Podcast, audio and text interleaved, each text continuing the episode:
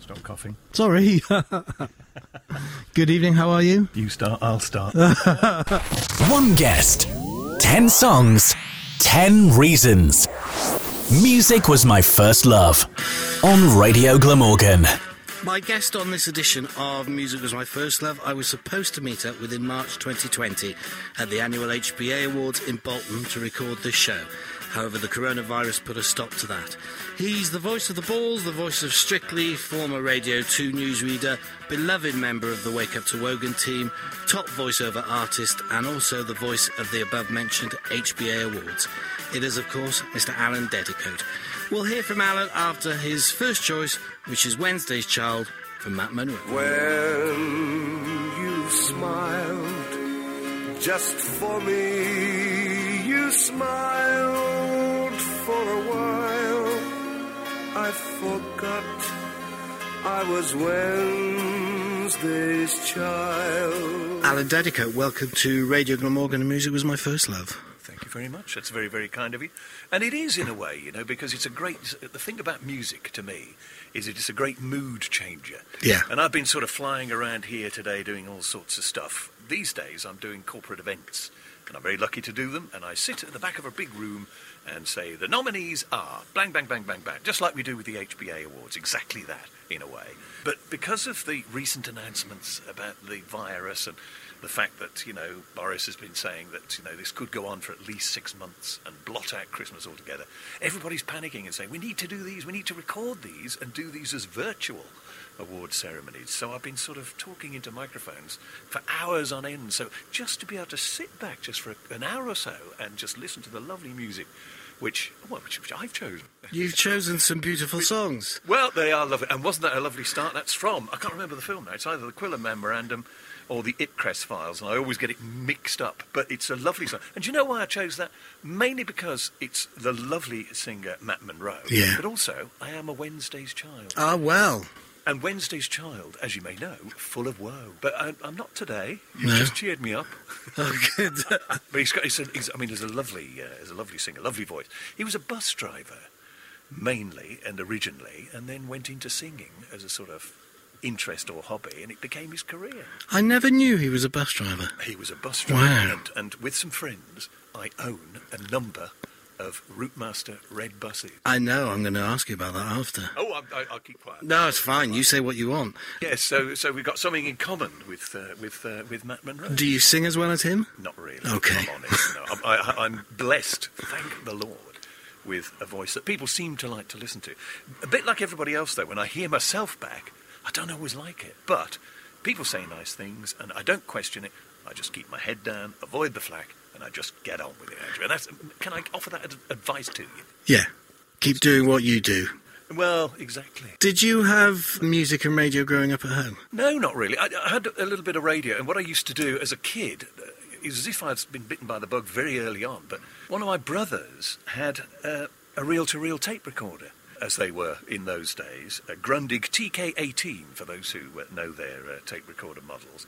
And I used to play with it. You could, it was uh, it was four-track, actually. It wasn't, uh, it wasn't uh, two-track, but a four-track recorder. And I used to record myself reading the news out of a newspaper. How old were you? Two. No, I think I think I was about something eight or nine or something like that. But I, I just, I'd, I'd heard people doing it on the radio. I thought, I'll have a go at that. And so that's that's when it all started. And I started doing my own little radio shows, broadcasting to myself. And to be honest, there have been times when I've done that in, the, in the last in the last few years. But equally, there were times when I, again, incredibly lucky, but I was broadcasting to about eight or nine million people at a time. Yeah. And that, you know, people say, well, doesn't that frighten you? Don't you get nervous? The answer is yes. Yes, you do. But you learn to control, like uh, like that swan, where the swan, very serene above the water, but underneath their legs are paddling away like there's no tomorrow. And and the thing, the way to the way to cope with nerves and doing all that sort of thing, daring to do live radio or television, is to think beforehand what could go wrong, because then you're not totally taken by surprise. And that's what happened when we had a, a major incident. Uh, at the lottery when uh, the Fathers for Justice people invaded the studio, and I had to keep talking for about three minutes to nine million people. Crikey. Imagine. Imagine. Yes. Your next choice is from the late and very great Gene Kelly. Tell us about Singing in the Rain. I just love it. I just like it. It cheers me up. It's all. It's what, to me, what music is all about. It's a lovely movie as well, and comes up in the middle of it all when you're least expecting it.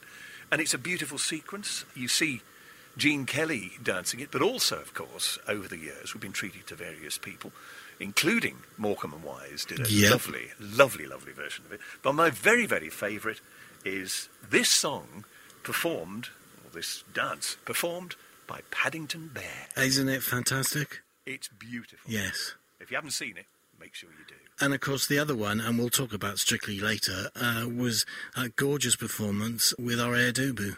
Oh, yes, uh, who I've worked with because he did the lottery for a little while. Yes. I remember that. A lovely, lovely guy, and he's got his lovely family now, and Portia, yep. his lovely wife.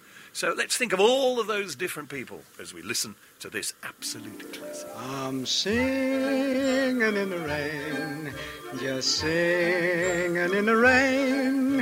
What a glorious feel, and I'm happy again. Do you know, when I see or hear Gene Kelly, he comes over as, as you'd like to think he was a really lovely man. Uh, I think he probably was, you know. I th- he, the thing is, he enjoyed what he was doing. Well, people who do enjoy what they're doing come across well. I yeah. think, as you and I do. Well, I hope so. But he always, he had this fit, a smile, and you can yes. you can hear the smile. He's a happy man. Yeah. Alan, you started out in the civil service. Am I allowed to ask what you did, or was it top secret? I was an executive officer, that's what I did. I was in the Department of Stealth and Total Total Obscurity, D H S S, okay. Social Social Security. Uh, that's what I was doing. Yeah, I didn't know what I wanted to do in life, generally. I did a bit of law at Birmingham University, and in a way, I should have carried on doing that and become... I wanted to be a barrister, you see, because I wanted to dress up. I wanted that cloak. I wanted I wanted the wig, and I wanted to put it to you, my lad, that this man, Andrew, is, is guilty, guilty as charged. Oh, it wasn't me, Gov. It probably was. But I got I got bitten a little bit by the radio bug, you see, along the way, because I started doing hospital radio, and that was it. I quite enjoyed it. Um, and people said, well, you've got, uh, you've got quite a nice uh, quite a nice voice. And I was, well, and then somebody said, might get paid for this. And that was it. That was it. I uh, I wrote off to Pebble Mill at the time and said, uh, have you got any jobs going? I'd quite like to... I didn't know anything about radio at that time other than turning a radio on and listening. And they were very, very kind to me. Uh, back in nineteen seventy-nine it was. They wrote back to me. I know that's probably, you know, prehistoric to you, but... Um, uh, I, was, not I, was but a, I was but a lad at the time. And uh, they said, well, look, look, Uh, here at Pebble Mill, at Radio Birmingham, we're going to we want to take on two station assistants. They're the people who do absolutely everything: sweep the floors, uh, clean the record styluses on the on the gramophone record players, cool. as they called them, all that sort of stuff, which nobody does anymore now. But they said uh, we want to take on two. We've got a guy in London that we've got our eye on called Phil Horner. Um, he's quite he's been doing it for Radio London for about five years, and we we'd like to take a gamble on you. And that was exactly the sort of wording I needed, because I thought, I've got to show you now, I've got to make this work. Hmm. So I worked really hard uh, for me, and uh, it came off. And how old were you? I think I was about twenty-four, twenty-five. Right. So I wasn't, in a way, I wasn't that young, because I'd already done other things. And in many ways, I'm so glad I did meet the outside world first. Yeah. Before, because sometimes people, it's a bit like uh, people in the medical profession, they never get outside the world of academia, of school and college and all that stuff. They never t- meet the real world until the very last minute, whereas I'd done a bit of that, and I thought, well, I'll try a bit of this, try a bit of that. Tried the hospital radio as a hobby and thought, well, actually, it might be nice to be paid. So they took the gamble, and here I am, doing, still doing it. Phil himself, he sort of went into religion at one point, and I think he, don't, he does any uh, broadcasting anymore. Lovely guy, and we sort of, you know, we exchange Christmas cards and still keep in touch. But, yeah, the one they were sure of didn't stay long, and the one they took a gamble on is still clinging to the wreckage. And and were you presenting or were you news reading? Well, initially I was just pressing the buttons and doing all that sort of stuff, really. Um, I was just making sure it all worked. You had to drive the sports programme on a Saturday afternoon, so you were fading up the various football grounds. Uh, you know, we're going now to Villa Park and Fred Snurge, and I had to, just as they said the guy's name, I had to shout, go! Down the line, because right. he couldn't hear what was happening at our end because of the he was right in the middle of the crowd. Yeah. So only when he heard the, go, the word "go" from me did he start his report. So you had to do all that, and you had to make sure you didn't open the fader too early, because everybody would hear me going, go, and all that business. So it was, it's, it's fairly technical and all that sort of stuff, which I didn't mind. And then about a year or two later, I, I got to present the afternoon show on one day when somebody was ill, and they said, why don't you have a go? Just do it for, you know, the two hours or three hours that it was in the afternoon.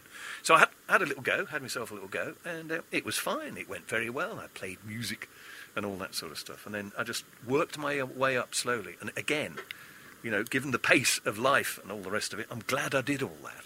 I worked my, up, my way up slowly, and I learned every bit of the trade, so I knew how everything worked and why it worked. Because some people now sort of drift into these things, and they're not really sure how it all works. But I spent my time, because uh, otherwise you get to the top, or near the top, or whatever, too soon. Yeah. And then you think, well, what else am I going to do? You know, some of the people I, I sort of uh, work with occasionally when I go into Broadcasting House or into recording studios in London, they're, they're pretty, you know, they're really good people and at the top, but they're only twenty-two or something. Well, what are you going to do? You're going to be working for another forty years. So what are you going to do? So I, I paced myself in a nice, well, I didn't do it myself, but, you know, the way I, I clawed my way to the top is nice and slowly, and took it stage at a time, and it, it, it sort of worked. But unfortunately, it's, it's very easy these days with programmes like X Factor, et cetera, to become an overnight success. And you don't, you don't, you know, I remember Sting telling a story where they were trying to break America, the police, and they were playing clubs with half a dozen people in them, but yeah. they continued to play them. And the kids yeah. these days, they don't have, it's very easy to become a star now. But only for fifteen minutes. You yeah. fifteen minutes, you see, and you do all that. What do you do after the fifteen minutes? What are you going to do next? What's next? Because not many people carry on doing those things forever and a day, because what tends to happen now is that you fall out of favour, or new people, all the time, all the time, people are coming up behind you with even more talent and different acts and different things like that. So it is it is tricky, and I've, you know, in many ways, without blowing my own trumpet, I've done well to survive so far. But, uh, you know, it's just by, it's just, and also it's just, it's a lot of other things besides. It's being nice to people, it's turning up on time and yeah. not being late, it's preparing for stuff, as I say, think about what could go wrong. It's all those things, it's just making sure that you're not annoying people and that you're doing everything you can for them. And it, it does pay off in the end. It's, it may sound boring and twee, but actually, in the end, people value that because, you know, you can you learn the skills to go in and do something like reading the news, and you do it first time. They, you know, that, not sixteen takes later. They want people who can do it and do it with confidence. And, and a lot of it is just born of experience. Just get the experience under your belt, and then you find the doors open like there's no tomorrow. But otherwise, yes, you're famous, massively famous, but only for fifteen minutes, mm. and then you're gone. And at what stage did the people start coming to you to use you as a voiceover artist? Well, again, I had to sort of... I had to sell myself a little bit on that front because I'd been doing Radio two. I did Radio Birmingham first. Then I went to Radio Devon in Exeter and Plymouth for a few more years there. And I joined Radio two in eighty-seven. I went on attachment where you try the job in eighty-five, but I actually joined them properly in eighty-seven. And shortly after that, I knew that, that one of the other things you could do to fill out the time, because eight hours of working isn't enough for me. I need more than that. um, and I, I approached the people at uh, B B C Television uh, because they were looking for voices to uh, to voice trails. So for quite a few years, I managed to get into your brain and everybody else's brain. They didn't know it was me, but it was me going, Thursday night on B B C One begins with Top of the Pops. Then at seven thirty, there's Trouble at the Queen Vic in EastEnders. And I did all those little menu things. They were called menus. Yeah. And you, ha- you had to get ten seconds of words into only five a five-second gap. So it was really, it was that fast. And with international show jumping at eleven forty-five, that's Thursday night on B B C One. Brilliant. I never knew. I Now it's coming back to me. Yeah, no, it will. Because I, I was doing it. I did it for about three or four years. And I was on, in some form or other, every night. You would go in and record perhaps a couple of nights' work, but those trails would be spread across the whole week because yeah. you did the tonight version, the tomorrow at eight thirty, next week, and all that. So your voice yeah. kept appearing. Uh, so I was very lucky. I was, but then you make your own luck. I sent off a V H S, and eventually somebody pulled it out of the cupboard and said, let's try this bloke. So I was very lucky. Again, you make your own... You've got to look around and see, what else could I do? What do. might I like to try? And all that. And, and in a way, the B B C is very good at that. It will let you try other jobs. So uh, I got my uh, I got my gob noticed there, you see. So I was, uh, I was very lucky. Tell me about your third choice, which I'm not even going to attempt to say out loud, only that it's the London Symphony Orchestra. Yeah, it's a lovely bit of music. Again, it's just trying to illustrate what music can do, basically, because this is this is very clever. It's a very pretty little tune. I, I've, I've got... All of this is, is is while I'm trying to establish what are my eight desert island discs. And I think, as I think I told you weeks ago, I've got it down to about thirty-three or thirty-four now. It's so difficult. It's so difficult. How do you choose? I don't know how people who go on that programme on Radio four, I don't know how they manage it, but you choose eight pieces of music and a luxury and a book, that sort of thing. And I can't get it down to eight to save my life. I get but, people struggling on this show. Well, I, I'm not surprised. I'm not surprised. But, however, I did choose this one because it's a little bit of classical music. I'm not the greatest uh, classical music fan, and most of the classical pieces of music that I know and love and listen to are standards, as we would call them, mm. pieces that people know. But this isn't one. This this I saw on a T V channel that was called the Landscape Channel many years ago. It used to appear on I T V when they were not doing things, when they used to show the test card and stuff like that. Yeah. The, one of the channels they showed was called the Landscape Channel. And they used this for a film that they made of uh, a windmill. And it's exactly what the music illustrates. The windmill was the Jack windmill in Sussex, and what you will hear is the music builds and the the the wheel, uh, the windmill starts turning, and then in the middle of it, the wind drops, and you can hear the music. You can hear the music. It's the music is searching for the wind, and then a little bit further on, it hits the wind. The wind picks up, and the tune continues again. So have a listen to it. It's called. It's piece by Bizet, and it's called La Lésienne Suite Number One. And it's, for me, illustrates music portraying, if you like, a windmill catching the wind.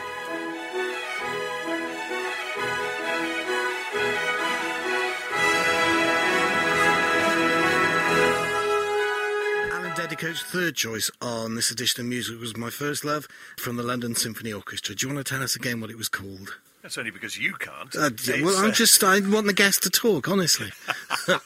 La Lésienne Suite. I don't know what it means, no. uh, it's, uh, but it's, uh, it's a lovely bit of music. You can hear it just goes totally quiet. Yes. And stops when the wind drops. And then all of a sudden you hear the tune coming back as the wind reappears and the and the windmill cheers up and we're off again. It's all very lovely. How did you get involved with the Hospital Broadcasting Association? Uh, that's a very good question. A very good question. I, I, I suppose I was approached by a lady called June Snowden, who's been sort of running it for since when God was a boy. And I think she persuaded me. She'd sort of seen that I was cropping up as presidents and all the rest of it of various stations. I'm linked with... I'm not linked with yours, strangely enough, unless we need to put that right. Yes, because yes. I'm collecting them. I'm collecting them. But there's H R B, Bedside in Bournemouth. Yeah. Um, the one in Reading, I'm part of uh, that. I'm involved in that one. And at, at uh, Hospital Radio in York, I'm something... Uh, I need a uniform and a peaked cap when I go to York to show them that I am the, I am the boss.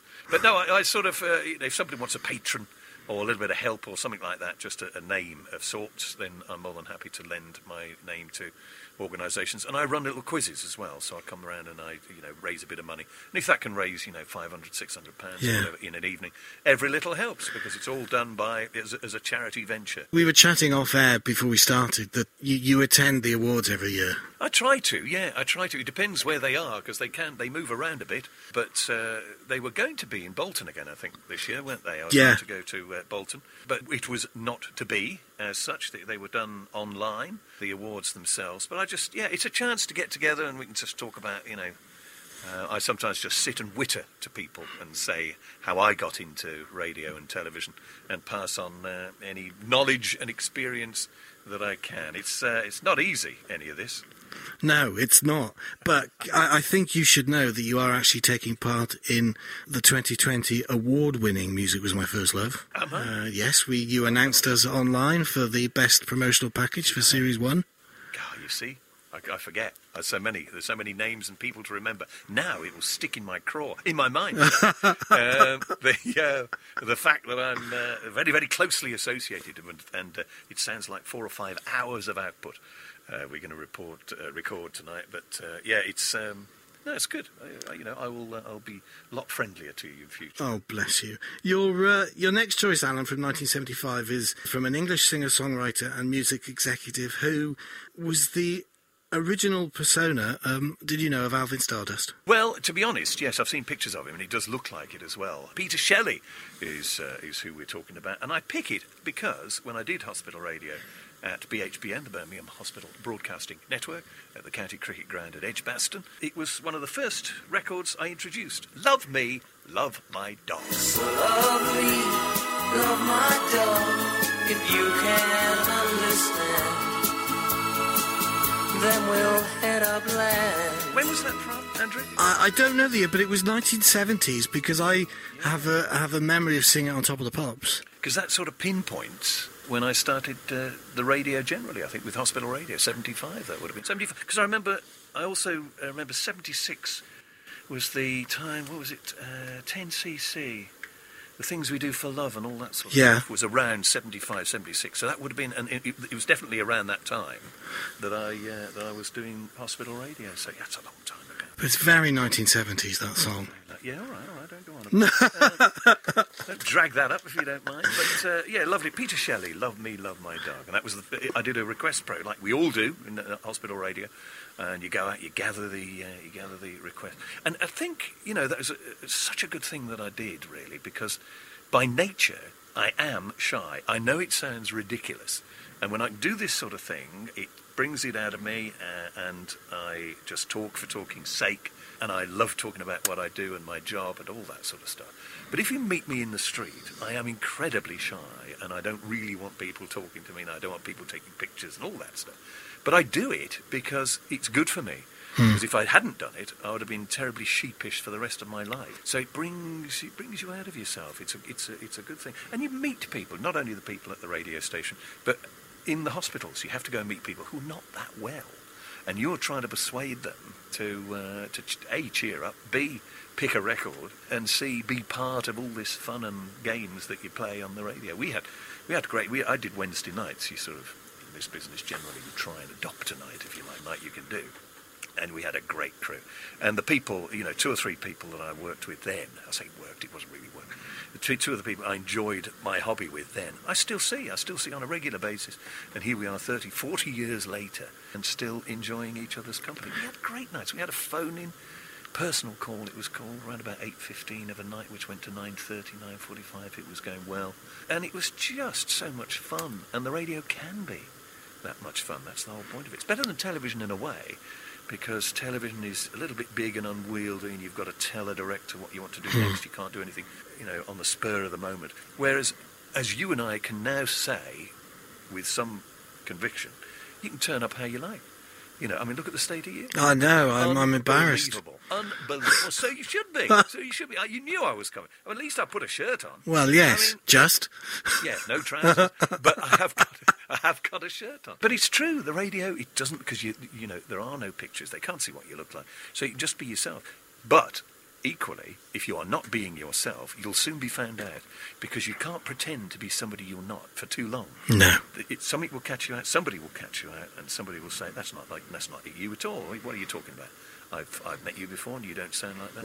So in the end, yeah, anybody who wants to get into this just for a hobby or for the fun of it, uh, let alone work in it, I would always say, be yourself. Just be yourself. Calm down. Be yourself.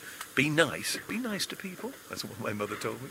She was so right. And all that sort of stuff. So, you know, don't pretend to be somebody you're not. Some people do, and it works for them, but it doesn't work for me, I'm afraid.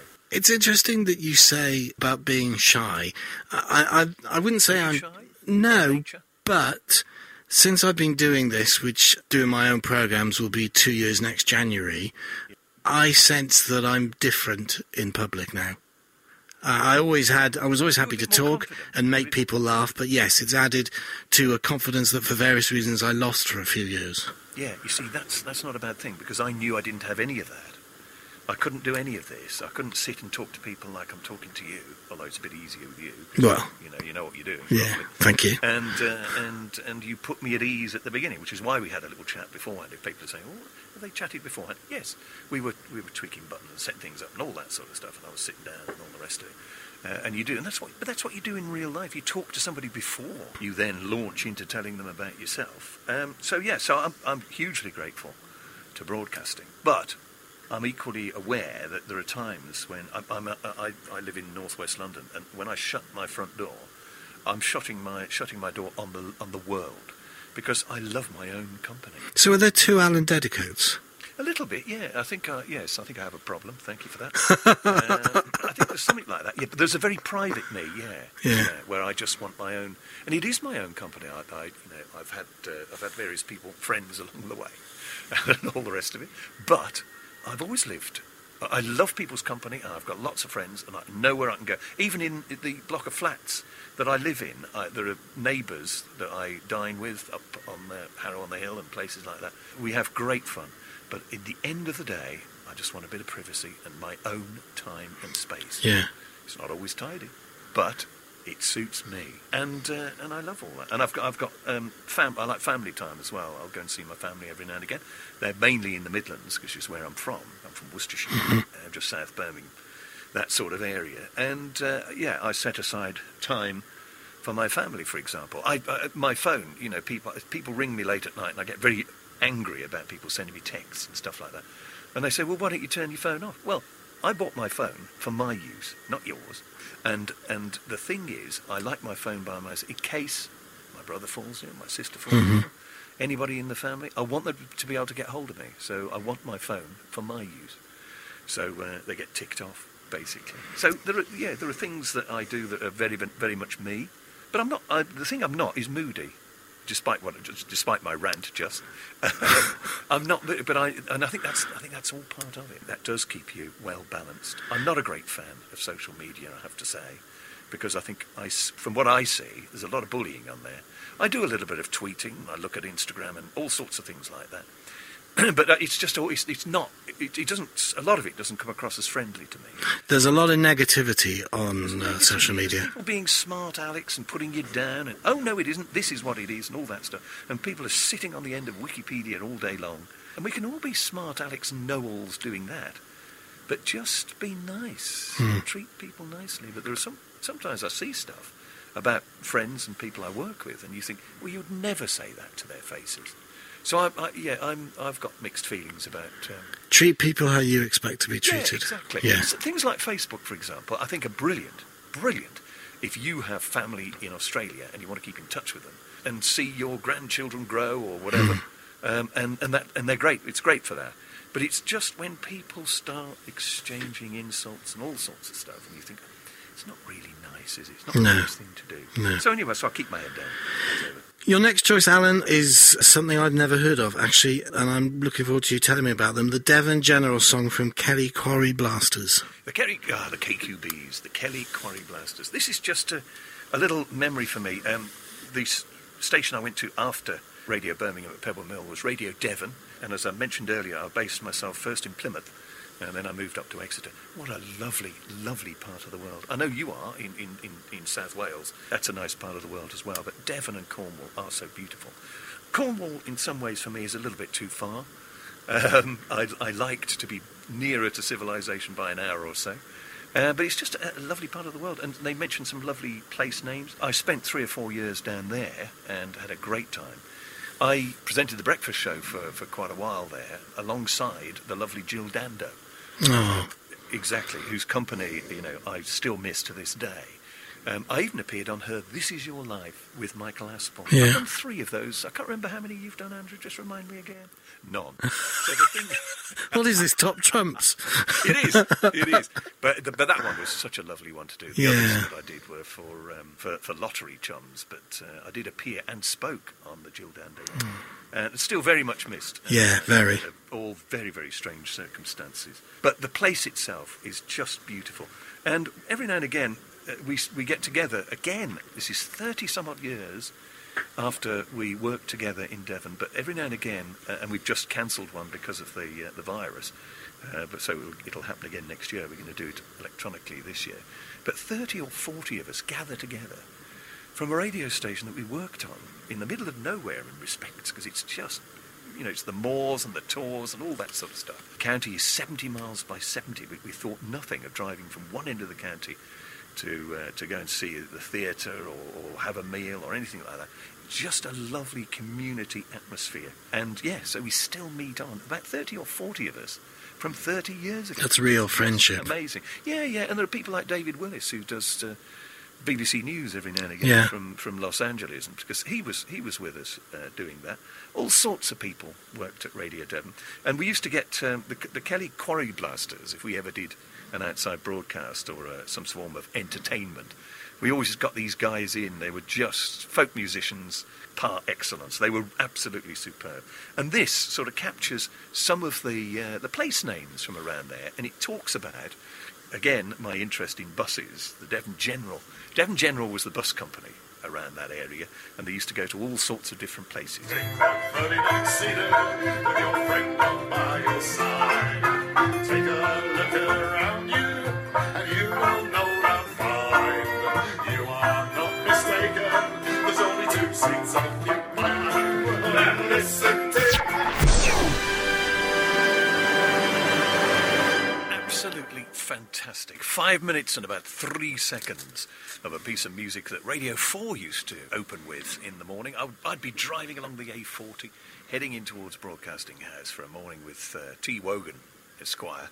Oh, God, I was so lucky. I got twenty years or so with that man. I gave, I gave twenty years of my life to that man, but it was uh, it was well worth it. And what I used to do, Andrew, is I used to, I used to sing along to that. As, and it used to get the old throat going, get everything moving, yeah. get the phlegm moving, and all that sort of stuff. Because you got in it, we got Royal Britannia, you got Greensleeves, Scotland the Brave was in there, Londonderry, and of course, of course, Men of Harlem. Of course. Uh, and lots of others, early one morning, just as the sun was rising. And if you sing along to that for five minutes, first thing in the morning, it does get everything moving, and it certainly uh, wakes you up. And it puts you in a good mood. And it's it's patriotic. I think British Airways should be made, made to play it as they come in on yep. the final few miles into Heathrow or wherever. Because it's just a lovely piece of music, written by a guy called Fritz Spiegel, who was from Liverpool, I think, amongst other places. Uh, a very uh, Scouse uh, name. Right there, right there, la. Fritz Spiegel. Uh, yes, but that's where he lived, so I can't, can't help that. Um, but... Um, No, beautiful bit of music. Had to be remixed at one point, I think, because um, the people in Scotland didn't feel that Scotland the Brave was loud enough, so he remixed it for them mm-hmm. to make sure that uh, the, the song came out stronger. But it covers all, you know, the four countries that make up the United Kingdom. So, you know, just a lovely way, a lovely way to start your day. Your timing is perfect, because while I've got you here, I wanted to talk with you about the late and very much missed Terry Wogan. I... I think the country was completely shocked by his death, because as fans, all we really knew was that he had a bad back that caused him to pull out of Children in Need. Yes. And I think many still mourn and miss him today. Now, there were some wonderful tributes in the days that followed. I thought that Chris's breakfast show, and there was a lot of pressure on him because it had to be brilliant, and it was brilliant. And he always said he was only looking after the show for, for Terry. And also... Uh, that evening was a brilliant edition of The One Show, which you were on, which Lynn Bowles was on, uh, Graham Norton, Chris Evans. One of yours. One of yours. One of ours, yeah. Um, and the one thing that came over from The One Show, which is what I wanted to ask you about, was that the Terry Wogan that I heard when the studio mic went red and the Terry I saw when the T V camera light went on was the same Terry Wogan that you knew when the lights were off, that you would spend time with at his house with Lady Wogan. Is that a fair interpretation of the man? Absolutely, yeah, absolutely spot on. What you saw is what you got. I loved him for that. I, there was no side to him. He was just so genuine. If anything, he was a little bit naughtier off air. um, but... Um, But he he never changed. He didn't put it on. That's what I mean again about a classic example of uh, of being yourself. He was a very clever man. He was very well read, but he never pushed that down your throat. Every now and again, he'd come out with a quote on the on the breakfast show, and you'd be taken aback. You think, well, how do you know that? Well, because he was properly educated by the Jesuits mm-hmm. in um, in Ireland, just outside Dublin area, and uh, but he he was just nice to everybody, and therefore he could mix and talk to everybody. That's why he was good as a chat show host, and it went on for, for so many years. Yeah. He was just, he put you at ease totally, whoever you were. And you would walk down Great Portland Street outside Broadcasting House with him, and uh, everybody, everybody but everybody said hello. They they just felt, they knew him. He just felt he was part of the family. So you'd get builders, all right, tell, and all that sort. And he was just, and he would always wave. He was just, that was just part of him. Again, I think he was a little shy about that, because the, on one occasion he did say, to me in front of Lady Helen that, uh, you know, he found it a little bit um, overpowering sometimes. And I did remind him that, you know, if that ever stopped, that was the time to worry, because nobody knew who he was. It was the fact that, you know, everybody, as I say, felt he was, he was, he came into people's homes, he was part of the family, and he was always welcome. And he was never unpleasant about anybody, which was just uh, excellent. And are you still in touch with who he referred to as the present Missus Wogan? Occasionally, yeah. We, we, we, we I don't see quite as obviously quite as much. If anything, I see the boys. I see um, Alan and Mark Wogan yeah. more often because they go to some of the events. Because um, certainly Mark is in the food and restaurant business, and when I go to do some of the award shows, one or the other, or sometimes both, turn up, and uh, yeah, it's great to see them. It's great to see them. But it, yeah, we're not quite as close as we were. Um, I think partly because I think uh, Lady Helen spends a lot of time. They had a place in, in France, and I think uh, you know she spends uh, a lot of time. She loved that place, and uh, I think she spends a lot of time down there now. She was slightly older, strangely. Oh, really? So, I did know yeah, that. I, yeah, I did describe him as a cradle snatcher. was it a was it a wrench for him to give up the breakfast show? Do you think? I mean, it was his call, but... It was his call, and... And he was going to give up a year early, wasn't it? But they, they wanted Chris Evans, but didn't think he was ready yet or something. Yeah, yeah, I think that was that was part of it, if if he was being groomed at all in that sense. But I think I think the thing is, Terry wanted to go when the time was right. Hmm. And what he didn't want to do was stay until... And outstay is welcome, if you like, and then the audience start to slide away, or he doesn't get so interested in it and all the rest of it. I think he wanted to leave on a high. And that is exactly what he did. He did. And he didn't. He didn't just rush off and disappear. He went off. He did. He did a Sunday show, lovely Sunday show, which used people guests at the Radio Theatre. Um, so yeah, I think. Uh, I think he got the timing right for him. But of course, in the end, we knew he could have done another five or six years. But that's just purely selfish on our point, because from our point of view, because we were so lucky, we'd had twenty some odd years, hmm. thirty years of the man uh, being on our television. I didn't come to him until. You'll remember he did Radio two years and years ago. Yes. Then he did television for quite a number of years, ten years or so, and then came back to radio, which a lot of people said was a brave thing to do because it's like step, taking a step back. But it's not. It's not because you're still in touch with him and he still did the show superbly. Yep. And he had some great producers, including the late, great Paul. Oh, another, yeah. Lovely, lovely friend of mine, I have to say, um, was a delight. A delight to work and, and live with. We were great friends. We used to. It wasn't very far from me where I where I live now. Funny man as well. We to, yeah, and we used to just go around and watch films and stuff and just have. Yeah, very very funny man. Um, but all of those things. But uh, it was just it was just an absolute delight to have been part of his life and for for him to be part of ours. And it's it's such a long time, thirty some odd years. So mm. I came to him. I came to him. Late, because I joined him on that show when he came back to radio. Earlier than that, when I went on attachment, doing the job, sampling the job at Radio two in eighty-five, I used to do, I did the night shifts when I did my attachment, which is where you try and see how you get on with the job. I yeah. did night shifts. They got me in to do summer relief for the staff announcers. They said, you, if, if you're happy to come and do the nights, you can come and do the nights and see what it's like, and then it means we, you know, we can go on holiday in the summer and all that stuff, and you can come and join us. Which I did, uh, but what I used to do is I used to do the shift, finish at uh, about half five, six o'clock. I used to rush back to the flat that I was staying in in Queen's Park, and I used to just listen to the likes of Ray Moore and Terry Wogan. Mm. Uh, and, you know, I'd only get to sleep at about half nine when Terry'd finished. So it, so it was just an absolute, uh, absolute delight um, to be part of all that. I was so lucky. And then we had a... Um, He, they changed the format of the show slightly, and he, instead of having different announcers every day, he wanted to have one for the whole week, and then you did, another, you know, somebody else did. John Marsh did uh, one yeah. week's Fran, and that. We had six to start with. We got down to just two or three that he sort of handpicked over the years. But yes, I mean, he uh, he was just and so kind. You would go round to his house on a. And I don't say this just to show off, but it, just to show how generous he was. You'd go round, but it wasn't just it wasn't just people from the radio. It was. He'd had his gardener um, round the dinner table, lunch table. They had a massive table, uh, a bit like a banqueting table. Terry at one end, joshing around. Lady Helen at the other, telling us what the food was, because she'd prepared most of it, which was fantastic, because she loved entertaining. And then I'd be sitting opposite somebody who they used to go on holiday with, or his uh, his dentist, or his uh, his doctor who used to work on his knee and all that stuff. He had a gammy knee and all that stuff, so... you know, you had to get that hoovered out, all the uh, bits of cartilage and all that stuff, which you would be treated to all the detail of over lunch and night. uh, but it was just, you know, he he liked thanking people. And in fact, that carried through to, um, I was very lucky, unbelievably lucky, to be invited to to his funeral, not not just the Thanksgiving service at Westminster Abbey, but the actual funeral. There yeah. were only about four or five of us. In that funeral, there were about sixty, seventy people in the church, but only four or five or six people from broadcasting. Right. And that tells, that speaks volumes. Yes. Because he valued his family. His family were there in full, brought over from Ireland, some of them.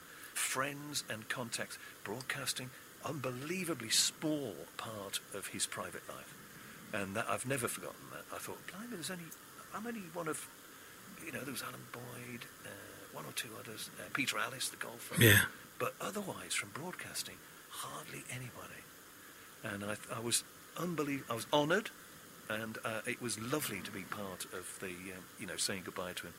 And there were some great stories told on that day, I have to say, and it was not all sad. There were a lot of laughs, and, and it was just a lovely... One of the best, if you could say about it, I know. One of the best I've been to. I know what you mean.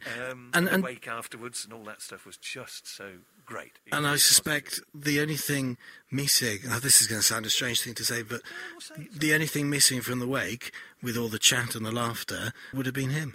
Would have him, yeah. yeah. But he he was the subject of a lot of the... talk, so that was the main thing. I know what you mean, though, yes. Yeah, but talking about his... I think I've said it before, he would have loved it. Yeah, yeah. But talking about his warmth, there was a lovely little story that Graham Norton told on that one show when he got the Eurovision gig. Yes. Terry found his number from someone and rang him just to wish him good luck. He didn't have to go to that effort. No, no, he didn't. No, it's not, it's not his job at all or anything like that. That would have been a producer to to uh, to make sure that, uh, that Graham had got everything he needed and, mm. and all that stuff. But no, that is exactly the sort of person. He had it on, in his mind that uh, Graham would have been thinking, oh, God, what do I do? What do I say? And isn't it between, is it around song nine that you have to... Uh, yeah, have to have a drink. There's a reference to him, because yep. that's when they used to uh, open the bottles. He's, yeah, he, he, said, he said to Graham Norton, don't have a drink before song nine. That's right, that's right, that's right. And it was Baileys, they're Baileys they used to, uh, they used to take a bottle. That was the... Uh, Producer Paulie always had to take a bottle of Baileys to the Eurovision because that's when they started uh, necking the Baileys. Much missed.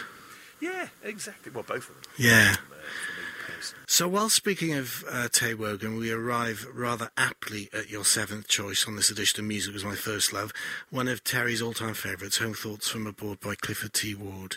He really liked this, didn't he? Yes, he did. He did. I have chosen it f- partly for that reason, because there's a bit of a slightly sad story to... Uh, to Clifford T. Ward. He was from Worcestershire, and so am I. Right. Uh, and uh, he lived not far from me, sort of Kidderminster way, uh, and I was born in a place called Hollywood, uh, strangely enough, which is near sort of Redditch, Bromsgrove, around that sort of area. And uh, it's a lovely, lovely part of the world. And this this guy, Clifford T. Ward, was a teacher, played some lovely music with his guitar and lovely songs. He wrote beautiful songs that told lovely stories. We used to play this particular track quite a bit. There's a little bit of a strange thing right at the very beginning. You can hear a taxi breaking through on the recording. We always used to make reference to that in some way or other. But it was just a lovely, lovely song.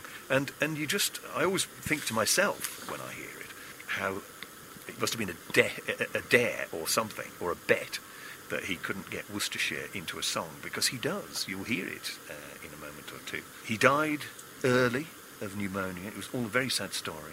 But the memory lingers on, uh, as indeed it does with a lot of Terry's stuff. Uh, we can still look back. Isn't that the joy of recordings yeah. and stuff like that? They, people never really die in your memory. They keep going, especially with songs like this, Home Thoughts from Abroad. I miss you, I miss you, I really do. So happy memories then, Alan. Oh, yes. Oh, yeah. yes. yes. I've, I've been unbelievably lucky, I have to say. I mean, some of the some of the other people I've met along the way, certainly as far as the Wogan show is concerned, some of the people who did Pause for Thought, for example, I got on really well with. Um, Roger Royal, I still see from time to time. That's the generally the noise he makes. Um, and Rob Gillian. Rob Gillian was one of the... Uh, he he um, was one of the vicars who came in. Uh, and, and I'm not, though. greatest religious person. I, I, I conduct my own form of religion, which is do as you would be done by, just be nice to people, mm-hmm. that sort of thing. That's my religion, and I stick to it. Um, but, I, I, you know, we just hit it off. We're just so friendly, and I went out to see he and his wife in Australia year before last. I went out to Melbourne, and uh, we drove five hours into the outback, and that was where his parish was at the time. He'd become a bishop. Um, he went out to Australia because his son lives in Sydney, but uh, he found a job in the middle of nowhere. We were there. I remember looking at the dashboard on his car. It was saying forty-seven degrees. So, you know, we were surrounded by uh, kangaroos and all sorts of stuff. And his parish was the size of England, Scotland and Wales put together. Oh, good grief. And he used to fly around it. So you got, in Australia, you got the flying doctor, yeah. the flying bishop. and uh, it was just, it was, and I, and I uh, you know, I attended uh, one or two services. Um, and I did my bit, I took part and all the rest of it. And on the first one he said, ladies and gentlemen, I'm, I'm sorry I'm a little hoarse this morning, but I blame that man over there. And he pointed me out, singled me out in the congregation. And he said, because, you know, from the minute I picked him up in Melbourne to the minute we got here, five hours, we were talking and talking and talking. And it was true, a lot of catching up to do. Yeah. Back in Britain now, he did his five years as a bishop, but... Uh, But, you know, you, I just made so many so many great friends along the way. And, of course, you, you went to work a few years ago uh, with a former colleague on the same show with um, Fran Godfrey. Yes, the lovely Fran, the lovely Frances, the fragrant Fran. She uh, works now on um, Mellow Magic, yeah. uh, a digital station, and I do that occasionally, every now and again. Um, uh, not during the uh, during lockdown or anything, but before that, when the studios were open and she wasn't doing it from home, because I haven't got the kit here where I am to do all that sort of stuff uh, as such. I can do voice work, but I can't play music, and uh, I haven't got one hundred thousand computers that you mm. need. You need two or three to uh, to be able to do it, but they've all got them now, so, you know, if necessary, I'll uh, I'll be given all that at some point, but it took us all such by shock, really, yeah. at the end of March. But I do like that. Every now and again I sit in a radio studio, and uh, I'm in uh, a place called Golden Square, Golden Square, just off, just off Piccadilly it is, where Bauer, the radio station company, uh, have their premises, and there are about twenty odd stations operating out of that building. And I sit uh, in a studio, um, just just behind me are um, Harriet Scott and Ronan Keating, and about five or six producers, and then in the next studio, little me, little mm. on me own. Uh, because the, you know, you can do it on your own, you don't need anybody else really. No. But they do a show that it, it involves what's called a zoo format. Uh, because they make animal noises from beginning to end. And, but uh, but I don't. I just play nice tunes, and I uh, I just do what I'm doing now, which is just rabbiting on endlessly. But all you got to do is play nice tunes, tell them what the time is, read the news, and I do the travel as well, and I do all that sort of stuff. So, um, yeah, so, and I enjoy it. But just every now and again, just to give Fran uh, a bit of a break. Your next choice, I guess, also links to Terry. Tell me about Katie Melua and Eva Cassidy's version of Wonderful World. This is picked, really, because it's both Katie Melua and Eva Cassidy together, isn't it? And it's just, it's just cleverly done. And he championed and of course, them both. Yes, he did. Eva Cassidy had died. Yeah. Uh, at the point where he sort of picked up her music and thought, this is actually quite good. So he started playing that. Then he discovered Katie Melua as well. He and Paulie discovered uh, Katie Melua. And what Katie Melua then did was was uh, do a little um, duet with the Eva Cassidy version of the song. And I thought, well, it's a bit strange. But actually, it works really well. It does work very well, yeah. Um, and it, and it's, it's, it's very, very clever. But it just, it just you know, it's so nice. And Katie Melua is such a... Such a nice person. I was very lucky, again, luck, as luck would have it. I was able to go out and see her when she was trying to break into America. She went to Boston uh, at the time, and Mike Batt was her producer then. And he said, why don't you come out? And uh, so I did, I did. I paid for myself, uh, on the, paid for the flight anyway, and uh, went to, uh, to see her in Boston with Paulie. We just went out. We went to see the, uh, the Cheers bar as well. We did all the stuff. It's only for a few days. But we did it, and uh, it was great fun. So it's it's it's just a lovely song, and it just reminds me of, of, of the fact that, you know, this guy and his producer discovered talent, and they listened to good things. And uh, I'm not a great uh, you know music aficionado. I don't know that much about it. I know what I like, and I know what I don't like. Mm-hmm. But they did, and they sort of steered me in the direction of various things. And this was one of them. What a Wonderful World. Katie Melua and Eva Cassidy. What a wonderful world.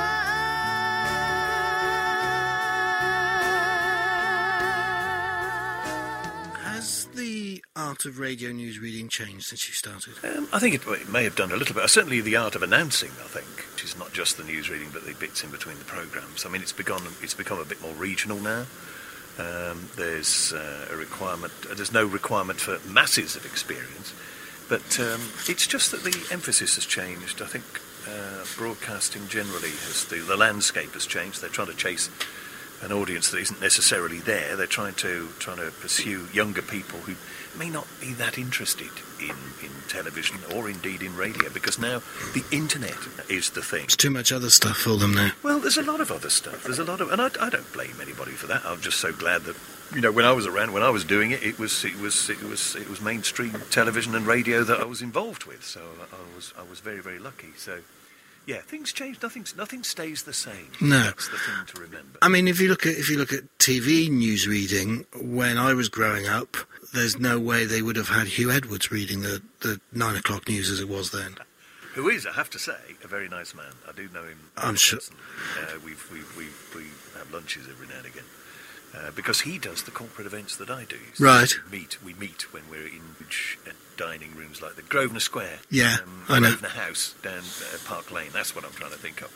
Uh, there, they've got the great room, uh, which takes, you know, nearly two thousand people. And so he will come and he will he'll be on the stage. I'll be uh, up on the balcony reading out the nominations for such and such an awards. And so you do get to see them, you dine with them and all the rest of it, and it's it's great fun, you get to know them. It's a bit Welsh for me, but no, it's, you know, it's no... you're, you're, I do you're, say, and I do say that to his face. You're sailing close to the wind, sir. I know, I know, I thought I might. I thought, but he's so good about it. He just smiles broadly. Now, somebody... And ignores me. But somebody making their debut on Music Was My First Love, Noel Coward for your penultimate choice. There are bad times just around the corner. This, this is just a little bit of nonsense. This um, it's quite funny though, and cheers me up. It's uh, it, we must say this is from a different era.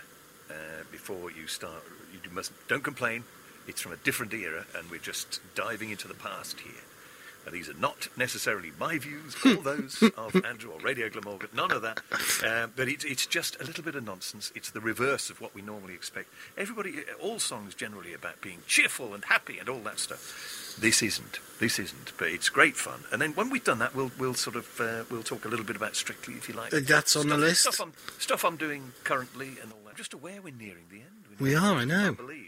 We've been going for nearly two hours doing this. But yes, so let's have a little bit of fun. Let's lift our spirits, everybody. A different era. This is from the past. Hooray, hooray, hooray. Misery's on the way. There are bad times just around the corner. There are dark clouds hurtling through the sky.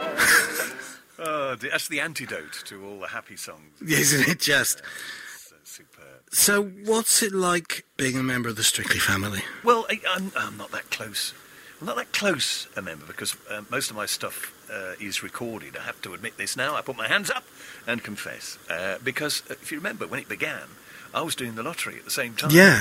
Uh, about uh, and then we had the invasion of the uh, the uh, Fathers for Justice people yeah. that I mentioned earlier, which meant that Camelot decided that Television Centre, in a way, wasn't that safe because people were getting in and setting off flares that uh, burn at uh, three thousand degrees. So we, we moved. We went to a more secure location as far as they were concerned. So, um, yeah, I decided to trot it off there. And and that was about twenty miles away from uh, Boreham Wood, which is where they do Strictly. So I couldn't be in two places at once. And they wanted me to.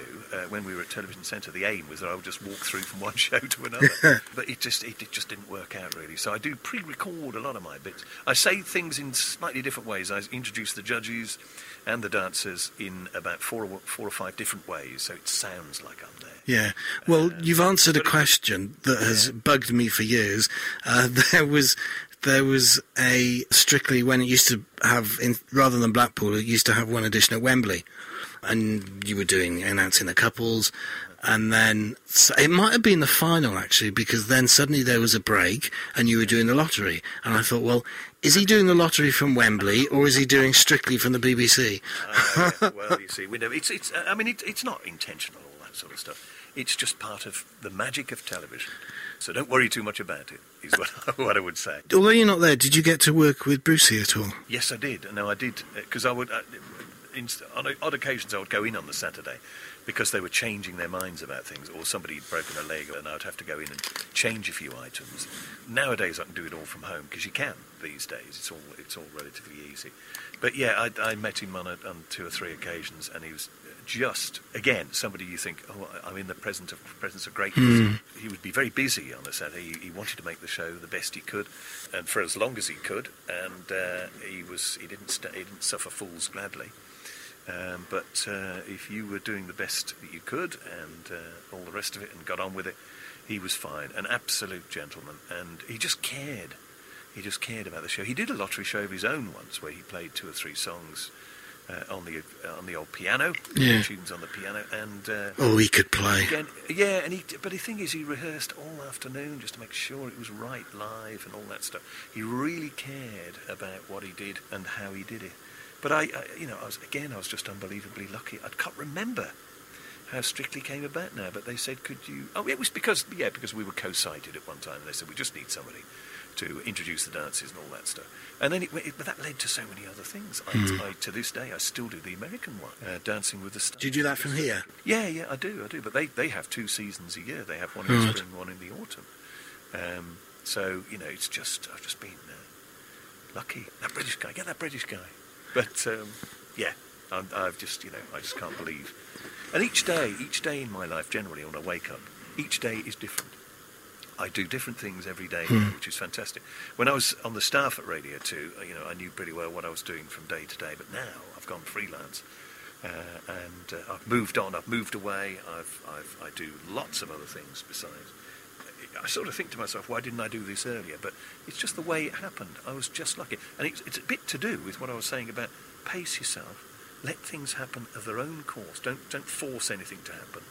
And so it's all happened beautifully. That in the in the in the autumn of my years, if I may put it that way, Andrew, if I may put it to you, that I am able to pick and choose now. Yes, that's a lovely, uh...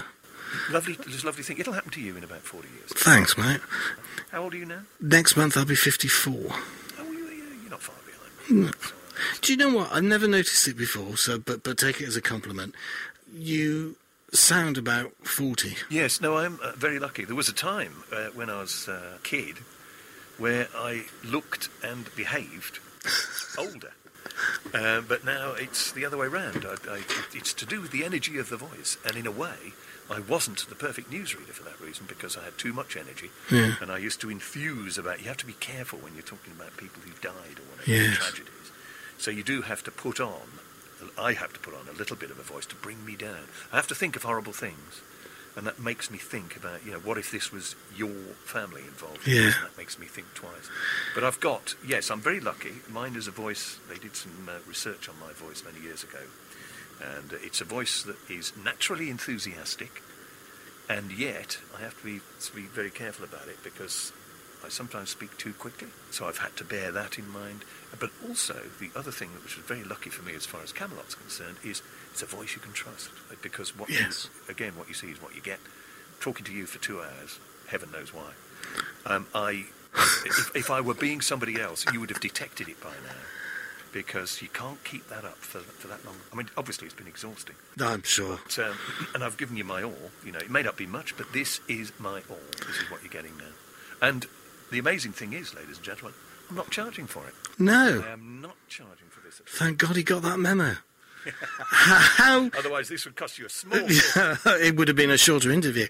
You mentioned it at the beginning of the sh- of the, the programme. How and why did you become a part owner of a bus, or several buses? Oh, that was just, yeah, just a little bit of fun. It's, it's, it's an odd thing that, that a lot of people in broadcasting, and I'm not sure why this is the case, but you will find it, you'll find if you talk to some of the people when you're next at the uh, the H B A conference and awards, talk to a lot of people in radio and television have an interest in transport, and I'm not sure why this is, but certainly at Radio two, Ken Bruce, the people who had these buses, we still have them to a certain extent, but we're sort of winding the business down now because of the uh, the, uh, the virus mm. and stuff. We can't make money, you know, with them just sitting in a yard. But we um, we we talked to each other. We suddenly discovered that I'd got an interest in buses. Uh, in the Midlands, a bus company there called Midland Red used to exist many years ago, and Ken had an interest in buses in Glasgow. Steve Madden, um, uh, who works at B B C Berkshire these days, used to do Night Ride on Radio two many years ago. He had an interest in London buses. Uh, and um, Charles Knove uh, was part of the, the, the crew as well. And we, we all had this interest. So we bought some. And in the end, we had about four Routemasters and a couple of other spares in case they broke down. But a number of people have, uh, have used them for, for wed wedding receptions. Um, and they're just great fun. They're lovely things, buses. Your tenth and final choice on Music Was My First Love, Alan, is from the son of Elliot Gould and Barbra Streisand, Jason Gould. Tell me yes. about Morning Prayer. It's just, you know, I over the years, um, I've had a, a huge interest in, in voices generally because I've never understood what people find interesting about mine.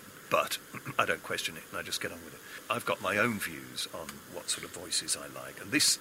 This is this is a lovely one, but also the, the, the, the song itself is very nice. It's about remembering people's names and how the sound of their name is important, because that's one of the first things you learn in broadcasting, especially if you're broadcasting to the whole of the country. If you get somebody's name wrong, or if you get the place name that they're born in or that they're living in wrong, they go barmy. So the least you can do, and I've got various books that I've collected over the years so you can look up people's names, but it's just, it, it, it but that distills down into something even more important, that is just even the people in front of you. I've dropped your name in, Michael, a number of times during the course of this. It's Andrew, really. uh, but I, w I wonder but where thing, you're going with that then, sorry. The thing is, the thing is, but I've remembered it, you see, because it, it, it's, it's important, because it latches onto you and it makes you listen to me.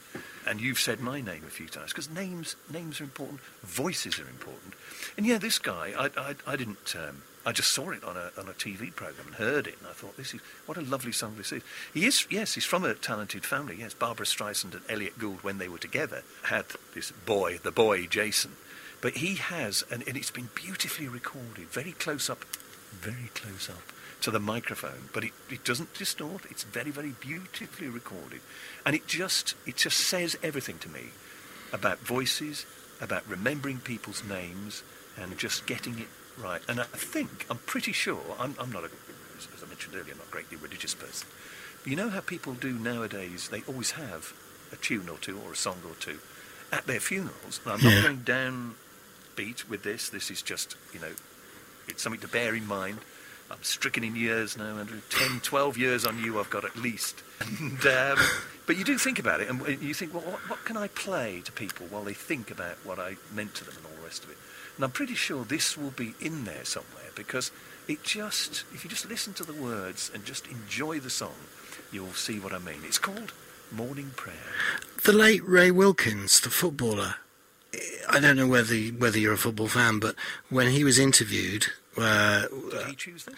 No, but he always dropped in the interviewer's name. When he was a manager of a club, oh, if no, he was being interviewed... True, you see. You two, you, you, you, yeah, this is, it's, it's in a way, uh, the opening line uh, to the song, again, which you'll... Just, just concentrate on it and, and focus on it. But you're absolutely right. It is important. It's important. People's names. People are important. Uh, and if you are, you know, I'm talking to you now, but I'm also talking to everybody else who's who's listening. Yeah. Hopefully. You know, you just got to what you're saying has got to make some sort of sense. I don't always get the I don't always get the, the words right, because I speak straight from the uh, well from the mouth mainly, but from the heart, from the heart uh, when I can.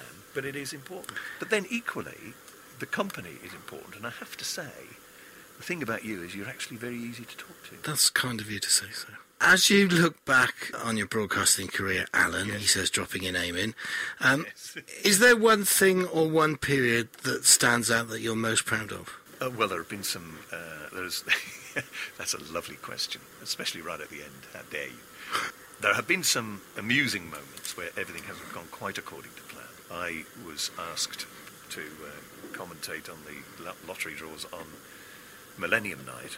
Remember Y two K? We were all worried about yeah. planes dropping from the sky and all that stuff. But I was uh, I was at both Television Centre and Broadcasting House commentating on those, because I had to move from one place to another between draws. That was a bit risky, but I did it. And they both went wrong. I also, in that Millennium show, I was asked to commentate on the River of Fire that we were all going to see down the River Thames, except the cameras weren't in the right place. For whatever reason. But nobody saw anything. And the other thing I did that night was I um, I commentated on Concorde flying over the London Eye, and we, I'm not sure to this day whether it did, because it was quite sort of rainy and cloudy, and uh, I just handed back to uh, Gabby Roslin. There we are, beaten by the clouds. Gabby is the way I hand it back to him. So that was that was a not a low point, because I you know I just did all that I was asked to do, and I did my best. But, uh, yeah, disasters have followed me around generally, but there was some yeah. My, most of my stuff, most of my stuff uh, has just I've rippled the ether. It's all happened, and very few people have kept anything of mine, because I did live T V and radio that was sort of almost throwaway, if you like. It was good at the time, and it mattered at the time, but it's not worth keeping for long term. Whereas other people have done mm. really shows, like your Hugh Edwards, who's doing the, the you know the lovely commemorative show about the Battle of Britain and all that sort of stuff. So all his stuff is kept, but that doesn't mean to say I haven't enjoyed it. It was an absolute honour. Introducing at one point, I introduced um, Good Morning America, because the uh, the dancers from Dancing with the Stars went over. They overnight they flew from Los Angeles to New York to uh, to appear on Good Morning America, and I was lucky enough to say, live from Times Square, this is Good Morning America. And it was, you know, how many British people get to? No, exactly. Um, so, you know, there are little things along the way, but nothing nothing major. I've just had a great time. And as we chat October twenty twenty, uh, which I have to say that for the repeats, what's the immediate future? Oh, uh, a little bit more of the same. I'm not doing, uh, you know, I will, I'll do Strictly as long as they ask me to, and Dancing with the Stars as well. But I'm, I'm sixty-six Gosh. Uh, this year, so... You know, I've got to be aware that uh, time is ticking, um, and I just uh, I want to do a little bit more travelling. I love. I've been lucky enough to do a bit of travelling. Didn't do it as a kid because my dad was a newsagent and ran a shop, and we were tied to that a lot of the time, so I couldn't go very far travelling. But since uh, becoming an adult, sort of, and growing up, I've I've made up for it with trips to Australia and, and, and America and places like that. So there's one or two places like South America I wouldn't mind going to. Can't do it all on the television all the time. No. Um, so it's just nice to go. So I do take myself off travelling, and I, I do. I either go with friends, or I'm happy, as I've said before, with my own company, so I can do that. And I just sit in. I do city breaks. You know, I'll sit in uh, the middle of um, Brussels, for example, and uh, and sit and watch the world go by. Uh, and I just love it. I just observe people. And I watch people what they're doing and all that stuff. So yeah, I uh, a little bit more travelling and, and, and that sort of thing. I don't want to be ill.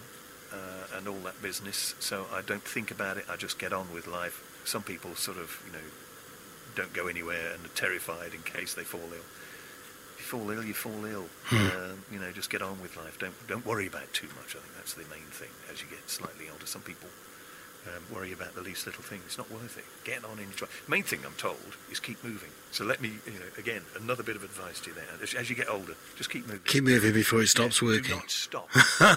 Do not stop. Alan Dedicoat, the last couple of hours have been a thrill. Thank you so much. Two hours of my last oh, never mind. But thank you, thank you for whatever it is you're doing.